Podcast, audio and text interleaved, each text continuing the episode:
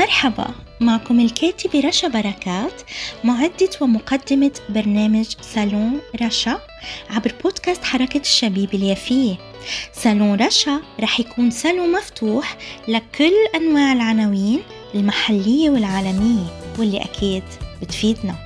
اسمعونا على منصات التواصل الاجتماعي والتطبيقات Spotify Podbean Google وأبل وطبعا على الفيسبوك بصفحتي بودكاست حركة الشبيب اليافية وحركة الشبيب اليافية سالون رشا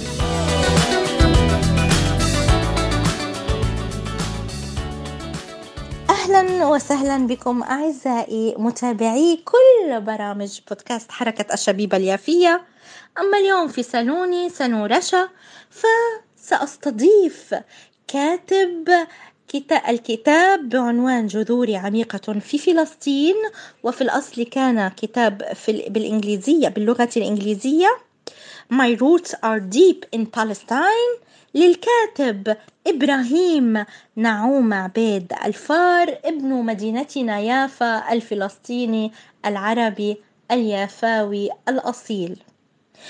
إذا في حلقة في حلقة في الحلقة السابقة في الحلقة رقم 67 من في صالوني صالون رشا. تعرفت حضراتكم عن هذا الكتاب تحدثت عنه وكذلك تحدثت عن السيرة الذاتية للكاتب. أما اليوم فحلقتي مميزة لأنني قررت أن أستضيف الكاتب ابن مدينتنا يافا. أهلا وسهلا بحضرتك. كاتبنا العزيز البلديات إبراهيم نعوم عبيد الفار. شرفت صالوني الذي هو دائما أقولها صالونكم. صالون كل فاعل ومبدع ومميز ورائد. في مجتمعنا الفلسطيني ومن مجتمعنا الفلسطيني وكذلك سالون يختص بكل الشؤون الفلسطينية وكل ما هو مرتبط بالقضية الفلسطينية العربية. أؤهل وأسهل بك كاتبنا وشهادتي مجروحة بك. أما اليوم في حلقتي فأنا لست آه، آه، المقدمة. أنا لن أسألك لأنني أنا بنفسي المستمعة. أهلا وسهلا بك ليتك تحدثنا عن نفسك وتعرف كل المستمعين في عالمنا العربي في فلسطيننا وفي كل الشتات. تعرفنا جميعا عن حضرتك وتبوح لنا عن ما تريد أن تبوحه وتوصله لأهل شعبنا في الداخل والشتات وكذلك لمدينتنا يافا وكذلك لكل العرب المستمعين. أهلا وسهلا بك وأنا مستمعة مع المستمعين. شكرا أختي رشا على هذه المقدمة الرائعة وشكرا للاخ رامي صايغ على جهودكما المستمرة في سبيل القضية الفلسطينية. وشكرا للشباب اليافي الذي يعمل ويحمل الراية. نعم إنك قد أجدت في مقدمة كتابي وأنا س سأتكلم عن الجذور التي هي جذور كل فلسطيني وكل عربي انتمى إلى القضية الفلسطينية. نعم نحن جذورنا عميقة في فلسطين. من قبل ظهور الديانات الموحدة وغير الموحدة فجذورنا عربية يبوسيه كنعانية فينيقية عربية كلدانية أرامية. نعم. وقصص والقصص التي وردت في التوراة القديمة في العهد القديم كلها تتكلم عن أن إبراهيم الذي يعتبره اليهود والمسلمون والمسيحيون جدا لهم ونبيا كان قد جاء من أور الكلدان. فما هي علاقة اليهود الخزر اليهود الأوروبيين في فلسطين وفي إبراهيم؟ ألم يكن إبراهيم كلدانيا اراميا عربيا؟ نعم. كان. وأنهم يدعون أن الله أعطاهم هذه الأرض فلسطين. فهل الله بالنسبة إليهم هو سمسار أراض ليميز بين شعب وآخر؟ كلا. نحن أبناء فلسطين ونحن أبناء إبراهيم وأبناء الأنبياء الذين وردوا في القرآن والإنجيل والتوراة. جذورنا عميقة في فلسطين. ولا بد لي أن أتكلم عن عائلتي وعن جذورها. كنت أستمع إلى كبار السن في برزيت ويافا أننا عائلتي عائلة عبيد ابن عبد المسيح الفار جذورها عميقة تمتد إلى القرن الثاني عشر في فلسطين وفي بلاد الشام. وفي الجزيرة العربية وفي سيناء. جدنا الاولاني سليمان السويركي كان طبيبا لصلاح الدين الأيوبي وكان المفضل له أو من المفضلين له وانتدبه لمعالجة آه، ريتشارد قلب الأسد عند مرضه بالحمى وقبل مغادرة فلسطين والعوده إلى بلاده.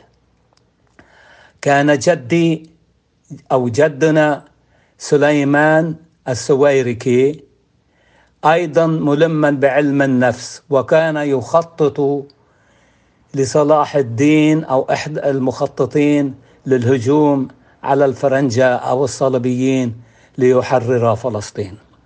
هذا كنت أسمعه من كبار السن في بيرزيت.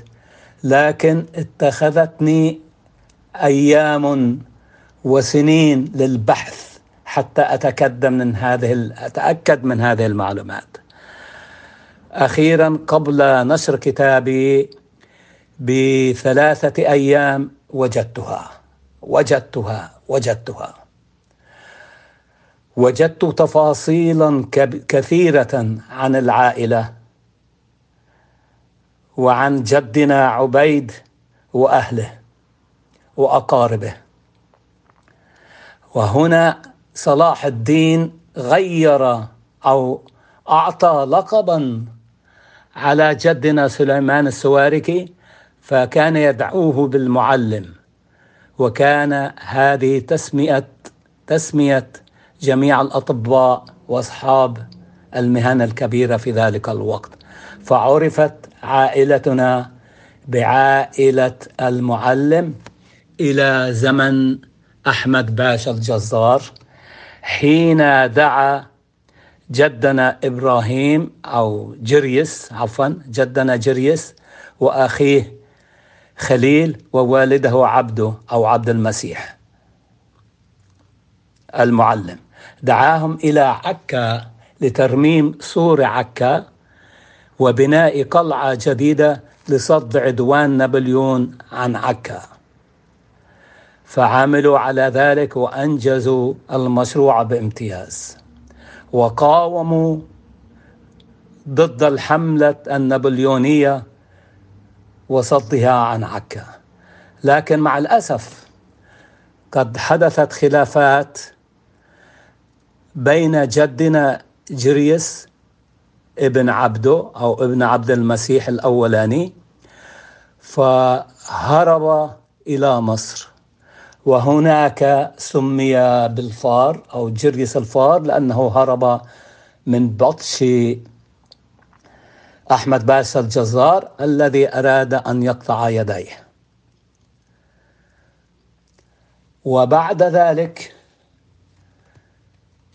كان أحد أجدادنا أو أو أولاد عم جدنا عبيد الفار.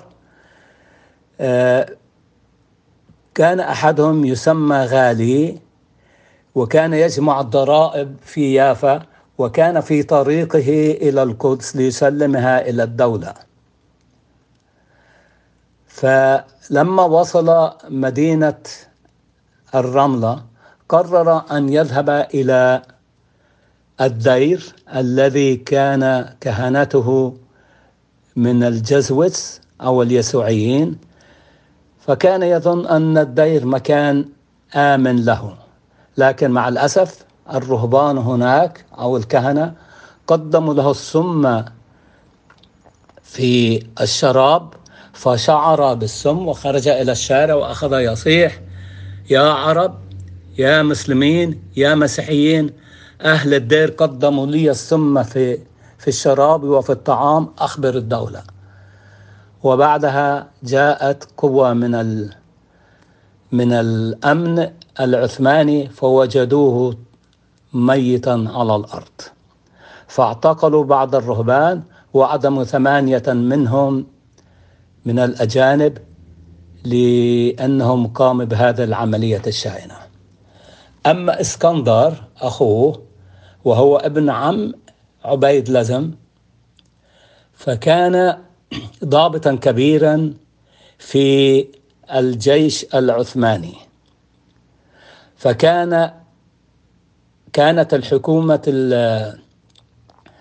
التركية أو العثمانية تخاف منه كما كانت تخاف من بعض الضباط الكثيرين من العرب. فأغرقوه في الدردنيل قتلوه وأغرقوا جثته هناك وقال إنه انتحر.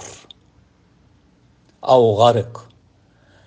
وكان أخوه محفوظ مسؤولا ماليا عن بلاد الشام كلها. فكان يعرف التفاصيل كاملة وخوفا منه قتلوه بمسدسه ووضعوا أمامه قنينة فارغة من النبيذ وقالوا أنه انتحر حزنا على أخيه. أما عبيد فهو اسمه الأصلي عبد المسيح ابن عبد المسيح فوالده كان كاهنا في الرملة من وهو ابن إبراهيم ابن جريس ابن عبدو الفار. لكن جدنا عبيد ولد بعد موت أبيه بشهور فسمي عبد المسيح ورباه جده إبراهيم وعمه جريس وباقية الأعمام. فكان له أخت متزوجة في بيرزيت من بيت العابد فذهب هناك فالتقى بامرأة جميلة من بيت العابد وتزوجها. والآن أنتقل إلى والدي. والدي نعوم ولد في بيرزيت وبعد أن تزوج ذهب إلى مدينة يافا وعمل كعامل في مطبعة شو اسمها يا إبراهيم؟ مطبعة الملك. وكانوا تجار. لتصدير البرتقال.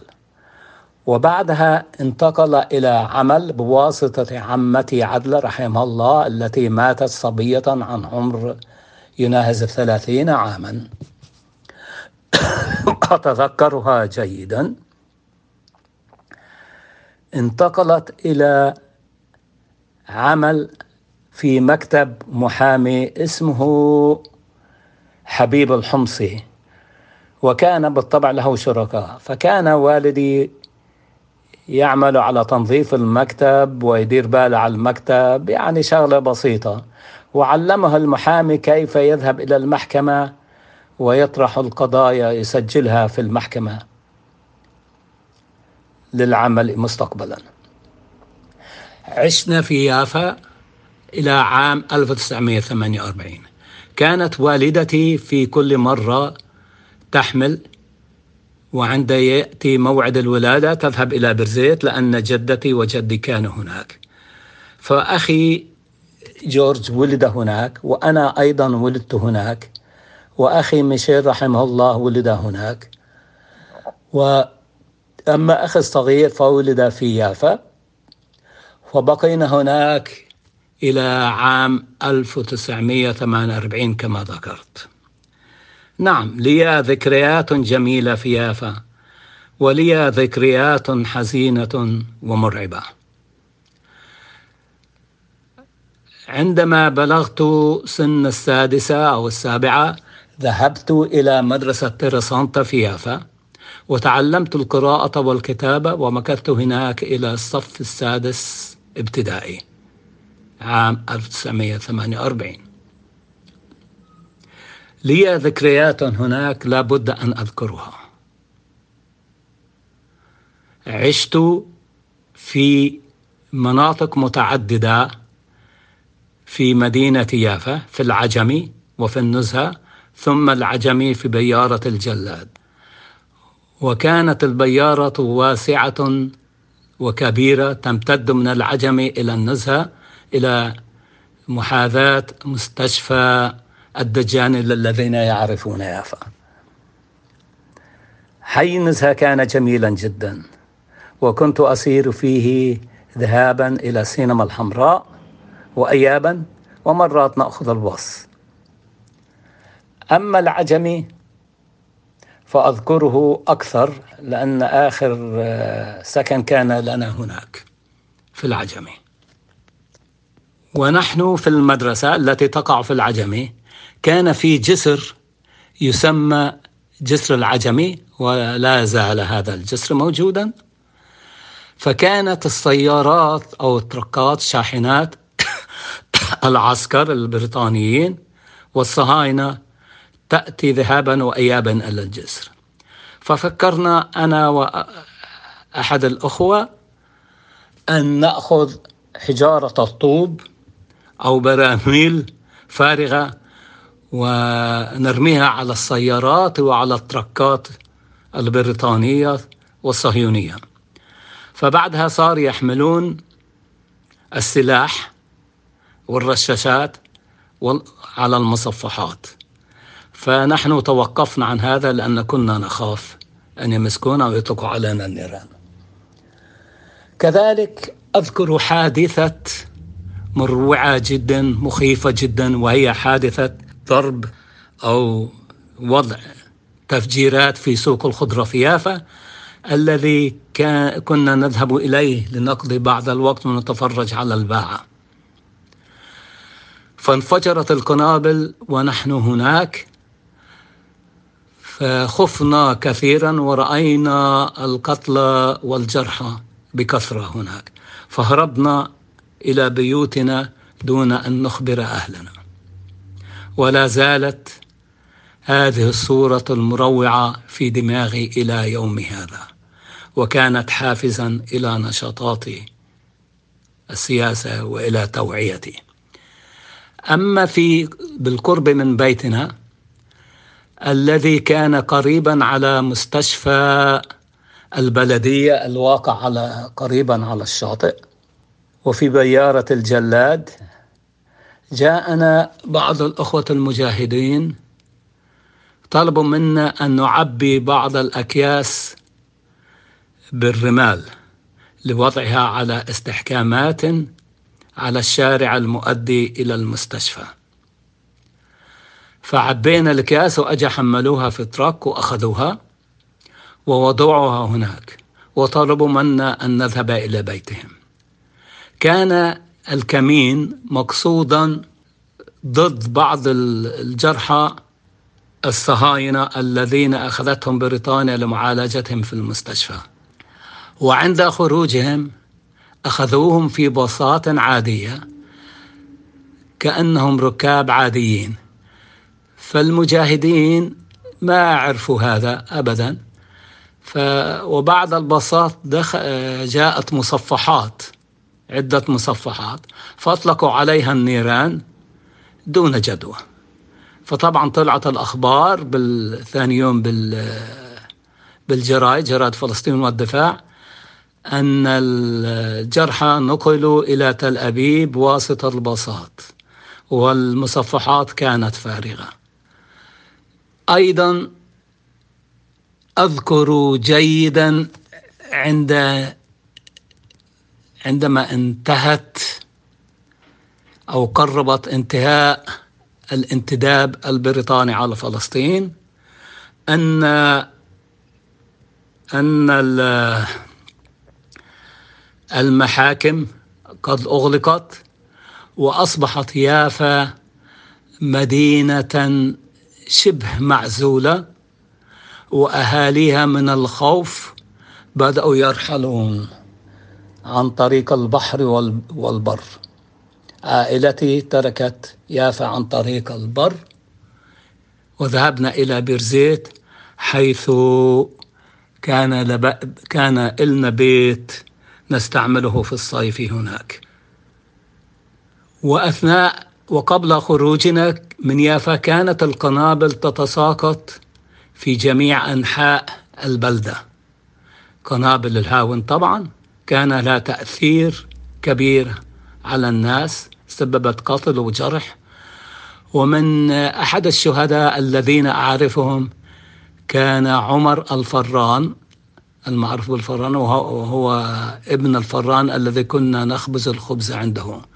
فطارت أشلاءه في نواح مختلفة وضرب الفرن أيضا تهدم قسم كبير منه. هذه الأحداث لا زالت في مخيلتي ولا زال عمر الشاب الذي لا يزيد عن أربعة عشر عاما في مخيمتي. فذهب عمر وذهب الفرن وذهبت يافا الآن سنتكلم عن حياتي في الخمسينات.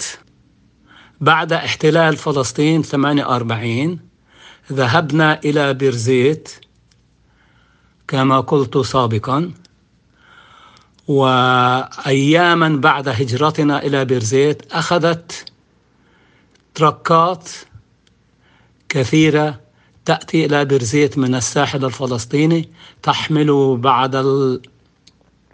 المهاجرين. فكانوا في حالة يرثى لها. فكنا نقدم لهم الطعام والشراب والماء. فسكنوا تحت الأشجار في العراء وفي المغائر وعندما جاء الشتاء في ذلك العام كانت الثلوج متراكمة. ففتح أهل البرزيت بيوتهم للاجئين والكنائس والمدارس فتحت أبوابها لتحمي اللاجئين من البرد وتقدم لهم الطعام. هذه الصور كما قلت لكم لا زالت في مخيلتي ودفعتني أن أكون مشاركا في النضال من أجل فلسطين والقضايا العربية. وفي الخمسينات كان الوعي القومي كبير في الوطن العربي وفي فلسطين والأردن وسوريا. فكانت حركة القوميين العرب وحزب البعث العرب الاشتراكي والشيوعيين منتشرة في البلاد فأنا اخترت حزب البعث وانضويت تحت جناحه. وشاركت كما شارك الكثيرون من المواطنين التقدميين والحزبيين على أشكالهم في مظاهرات 1954 ضد الحكومة الأردنية في ذلك الوقت عندما صارت الانتخابات البرلمانية وكل مرشحي الشعب سقطوا ونجحت قائمة الدولة فقط. صار بعض الشهداء ومن جملة صديق لي من قرية جفنة اسمه نيكولا شحادة رحمه الله. في رام استشهد في رام الله. وبعدها جاءت قصة حلف بغداد سنة 56 فقامت المظاهرات في جميع البلاد لأن الأردن كان مقررا أن ينضم إلى حلف بغداد. لكن انتصر الشعب وبعدها والملك حسين لابد أن نعترف أنه اتخذ موقفا حاسما ورفض حلف بغداد رضوخا لإرادة الشعب وطلب من سليمان النابلسي أن يؤلف حكومة وطنية. كان فيها شيوعيون وبعثيون وقوميون عرب. وكان ممثل حزب البعث العرب الاشتراكي في ذلك عبد الله الرماوي. واستسلم منصب وزارة الخارجية. ولكن هذه الوزارة لم تدم أكثر من ستة أشهر. وبدأت المظاهرات والاعتقالات تنتشر في البلاد. وشرد أغلب القياديين إلى خارج إلى سوريا في ذلك الوقت. وبقينا نحن القواعد نناضل واعتقل الكثيرون منا. أما أنا فاعتقلت عدة مرات لكن لمدة قصيرة. ومنعت من الخروج من البيت بعد الساعة الثامنة. وكثيرون من الأصدقاء الذين كنت أعتبرهم أصدقاء توقفوا عن زيارتي في بيتي والتكلم معي خوفا من التساؤلات. على كل ضاقت بي المعيشة كثيرا والشرطة كانت تأتي إلى بيتي تفتش البيت من مدة إلى مدة. ف ومنعت من الوظائف لم أجد أي وظيفة حتى رفضوني من الالتحاق في الجيش الأردني. فقررت الذهاب إلى خارج الوطن. فقررت أن أذهب إلى ألمانيا لأن كان لي أصدقاء هناك فشجعوني أن أذهب إلى هناك. ففي طريقي إلى ألمانيا مررت بدمشق. فالتقيت ببعض الرفاق والأصدقاء هناك فطلبوا مني أن أبقى في دمشق وأذهب إلى الجامعة. لكن الخلافات كانت كثيرة في ذلك الوقت بين البعثيين وعبد الناصر مما أدت إلى ما أدت إلى خروج سوريا من الوحدة العربية أو من الاتحاد. من الجمهورية العربية المتحدة في ذلك الوقت. كانت الأخطاء كبيرة. سامح الله عبد الناصر عين ناس لا تعرف شيئا عن الوضع في سوريا. فكانت هذه سببا من الأسباب لإعطاء الفرصة للمتخاذلين والقيام بانقلابهم الرجعي على الوحدة العربية. ففي ألمانيا لم أقع لم أستمر أكثر من سنة قررت الذهاب إلى الولايات المتحدة. جئت إلى الولايات المتحدة كطالب ومكثت في بيت أخي وعمي. عمي جاء إلى الولايات المتحدة في أوائل القرن الماضي على زمن العثمانيين واستقر هناك إلى أن توفي. رحمة الله عليه وكذلك أخي الكبير جورج رحمه الله توفي في ولاية ماساتشوستس. ففي أمريكا لدى وصولي بدأت أو استمريت في النضال من أجل فلسطين والقضايا العربية الأخرى. فكنت ألقي محاضرات في مدارس كثيرة وفي جامعات كثيرة. وفي عام 1970 زاد نشاطنا إذ عدنا إلى النشاطات الطلابية والحزبية على صعيد الأمريكي على صعيد أمريكا كلها أعني الولايات المتحدة.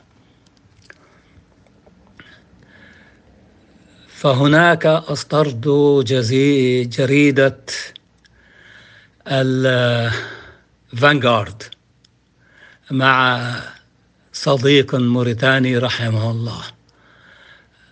على ما أعتقد بقيت النشرة لمدة سنتين وبعدها آه، أصدرنا نشرات كثيرة وأثناء واستمرينا في هذا النشاط إلى الآن.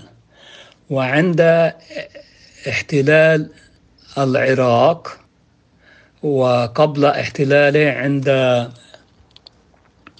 فرض البلوكيد الحصار الجائر على العراق قمنا بنشاطات كبيرة مع بعض المنظمات اليسارية. وكانت تربطني علاقات كبيرة مع الحزب حزب السود الأفريقي بقيادة آه، ستوكلي كارمايكل الذي عرف مؤخرا ب بكوامي توري. وكنا نقوم بنشاطات كبيرة وفي كل سنة كنا نقود مظاهرات كبيرة في ولاية في مدينة واشنطن يحضرها الآلاف المؤلفة من الناس تذكارا ليوم فلسطين ويوم أفريقيا. وكنت طبعا هناك آه، ألقي خطابا عن فلسطين وأخي ومن ثم عن العراق. وضد الاحتلال احتلال العراق وضد الحصار قبل الاحتلال.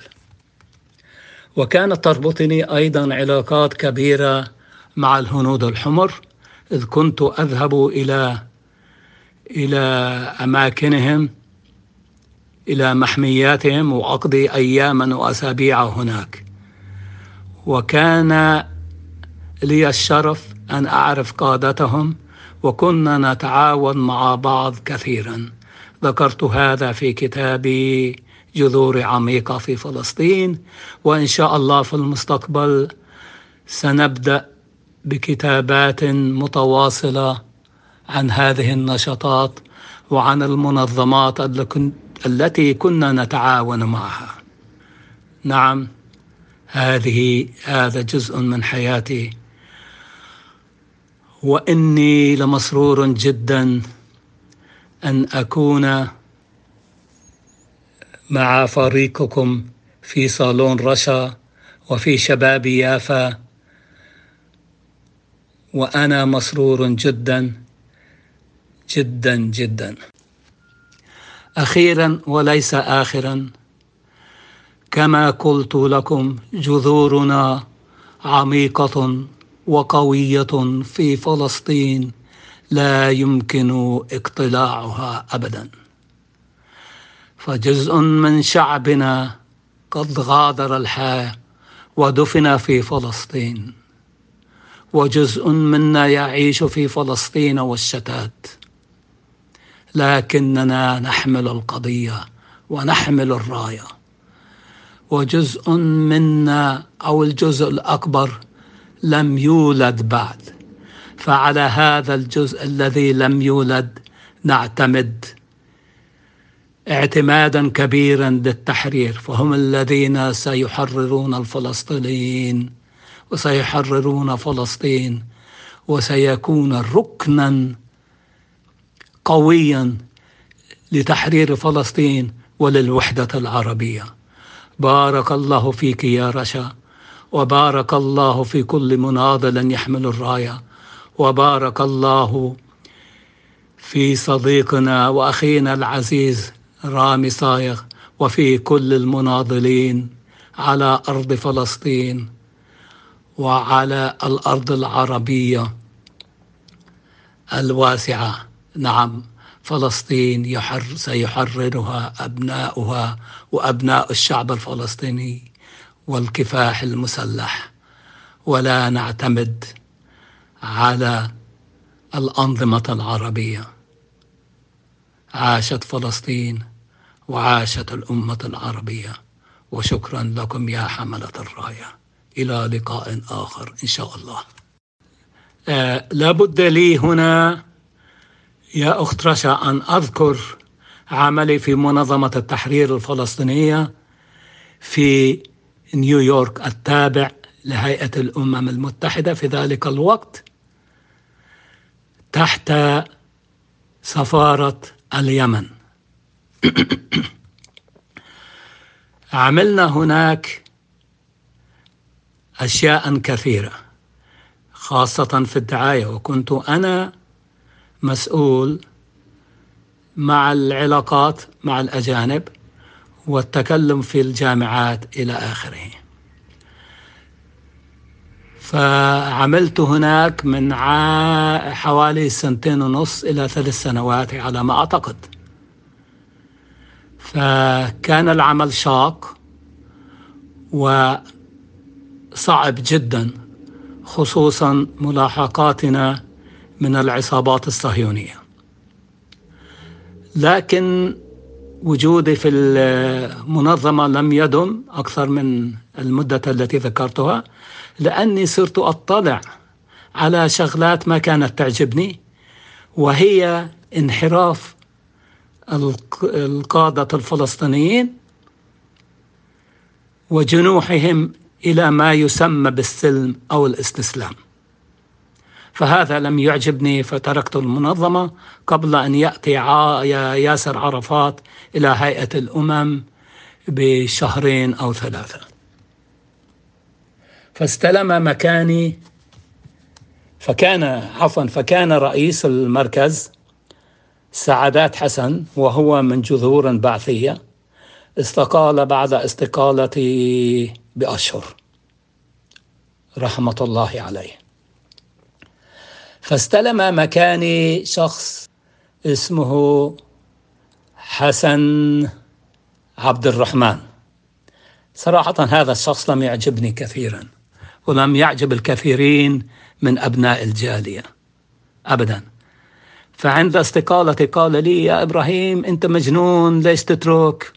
خليك بكرة بتصير سفير. ولا وزير لأن في وراك ناس يدعموك في وراك حزب في وراك جبهة. قلت له خلي هذه الوظيفة لك أنا لا أؤمن بهذا السلام لأنه استسلام. أنا أؤمن بالتحرير الكامل لفلسطين من البحر إلى النهر وأنا هناك يوم من الأيام خرجت إلى خارج المكتب لقضاء بعض الشغلات الرسمية للمكتب. فكانت تأتينا تهديدات متواصلة من الصهاينة. فيوم من الأيام لما خرجت أعطيت من المسدس وخمسين طلقة إلى حسن عبد الرحمن. وقلت له يا حسن دير بالك. إذا أجا استعمل الس... إذا أجا حد هنا هجموا على المكتب استعمل السلاح. وخرجت. وعند عودتي وجدت الشرطة والمباحث والمكتب مطبش ومكسر. و... وين حسن؟ حسن بالمستشفى. شو صار؟ ضربوه بالجنازير وضربوه بأنابيب المعدنية وبالهراوي. ولما عاد إلى المكتب سألته ولك يا حسن وين المسدس؟ قال المسدس أخذوه. ولك شو ليش ما استعملته؟ الظاهر جبن وما ما استعمله. فادعى في الصحف كما قرأتها أن اليهود أو الصهاينة جماعة Jewish Defense League جماعة كهانا هجموا عليه بالأسلحة وأطلقوا النار عليه. لا هذا لم يحصل. ضربوه بالهراوي وبالأنابيب. والمسدس كان لنا. قد اشتراه لنا. رحمة الله عليه. عبد الكريم الشيخلي سفير العراق في ذلك الوقت لدى هيئة الأمم المتحدة. وكنت أنا مكلفا به وأنا أحمله في في المكتب. على كل.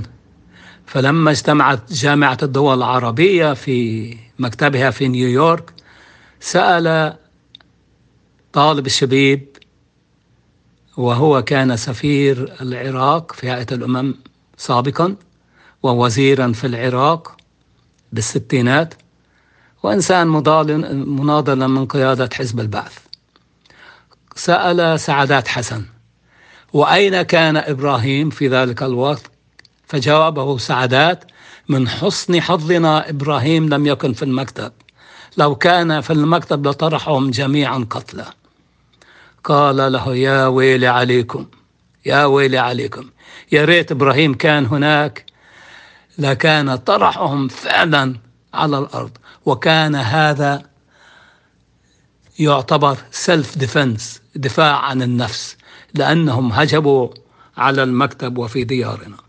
وبعدها صار حسن عبد الرحمن بطلا عند القيادة الفلسطينية وعند المرحوم أبو عمار. لكنهم لم يعرفوا الحقيقة ماذا حدث. وأنا كتبتها في كتابي جذوري عميقة في فلسطين بالتفصيل. شكرا مرة أخرى. والله يرحم الشهداء جميعا وكل من استشهد على أرض فلسطين والأرض العربية في سبيل فلسطين وفي سبيل قضايانا العادلة. إلى اللقاء. حافظوا على الراية. تحياتي ومحبتي. وفي السبعينات طلبت مني قيادة الحزب أن أذهب إلى العراق للعمل لمدة زمنية في مكتب العلاقات الخارجية التابع للقيادة القومية لحزب البعث العربي الاشتراكي. ذهبت هناك وعملت أولا؟ عندما كان الدكتور زيد حيدر مسؤولا عن مكتب العلاقات الخارجية ومن ثم جاء المرحوم الشهيد منيف الرزاز فعملت معه ردحا من الزمن. في ذلك الوقت كنت أمثل القيادة في الوفود الذاهبة لتوقيع بروتوكولات بين حزب البعث العربي الإشتراكي والأحزاب الشيوعية في أوروبا. مثلا الاتحاد السوفيتي والحزب الشيوعي آه، الإيطالي والحزب الشيوعي الديمقراطي في ألمانيا الديمقراطية في ذلك الوقت. كنت مرة في رفقة آه، الشهيد حكمة إبراهيم العزاوي عندما ذهبنا إلى موسكو للتوقيع على بروتوكول تعاون بين حزب البعث والحزب الشيوعي السوفيتي وأيضا برفقة الرفيق نعيم حداد حفظه الله إلى برلين. للتوقيع على نفس الشيء. شكرا وإلى اللقاء. أعزائي المستمعين مستمعي كل برامج بودكاست حركة الشبيبة اليافية عبر أثير مدينتنا يافا. تلك المدينة التي تكنت بأم الغريب. والبرتقال والمراكب والبحر الجميل الشاسع. نعم فيافانا بحر غني يافانا بحر وبحر وبحر. وها أنا استضفت ابن بحرها والغني كالبحر في سيرته التي أغناها. وأغنانا معها. سيرة رائعة عربية إنسانية أصيلة. الكاتب ابن مدينتنا يافا إبراهيم عبيد الفار. نعم مدينتنا كما تكنت بأم الغريب ها قد سمعنا سويا عن سيرة كاتبنا بأنه أيضا كان حاضنا لكل العالم. فقد نشط في عدة أمكنة ومع الغرب والعرب من أجل القضية الأم ومن أجل المبادئ الإنسانية. نعم هكذا يافا تعلمنا. وأنا قد وفيت بوعدي لكم. وله طبعا لعزيزنا الغالي الغالي على قلبي جدا الذي يعني لي الكثير كاتب ابن مدينتنا يافا إبراهيم عبيد الفار. نعم فصالوني اليوم. غني. وأنا كنت معكم مستمعة. يعني وفيت بالوعد. آه، كاتبنا العزيز أتشكرك. جزيل الشكر. لقبولك آه، أن تكون ضيفا في صالوني صالون رشا وأنا دائما أكررها لضيوفي الأكارم الكرام جميعا لأنني أختار ضيوفي النوعيين. تتفاوت ما بينهم بالأمور ولكن يعني من شاب إلى إلى كبير في السن إلى إلى إلى إلى. ولكن الفحوى والمحتوى مهم وجميل. فكل ضيوفي كرام يعني يساهمون بتقديمي للمحتوى الغني وللأرشيف الفلسطيني. لحفظ أرشيفنا وكذلك للنشر عن آه، أهلنا الفلسطينيين أصحاب الهمم والقيمة لمجتمعنا الفلسطيني والعالم. كاتبنا إبراهيم عبيد الفار شكرا جزيلا لك. وأنا أعتبرني كابنتك التي تحبك وتعزك وتجلك وكذلك تحترم كثيرا سيرتك. شكرا لك مرة أخرى أعزائي المشاركين والمتابعين وكل فريق بودكاست حركة الشبيبة اليافية وكل متابعي بودكاست حركة الشبيبة وكل برامجنا حول العالم وأهل ورفاق كاتبنا وكاتبنا العزيز وعائلته. أهديكم سلامي وطيب تحياتي مع برتقالتي التي هي أغلى شيء عندي برتقالة يافا. طبعا تستطيعون سماع كل برامجنا عبر الصفحات والتطبيقات وسائل التواصل الاجتماعي والتطبيقات التي تم ذكرها في البرومو. وأقول لكم اودعكم الآن في حلقة جديدة وعنوان جديد مع وفي سالون رشا.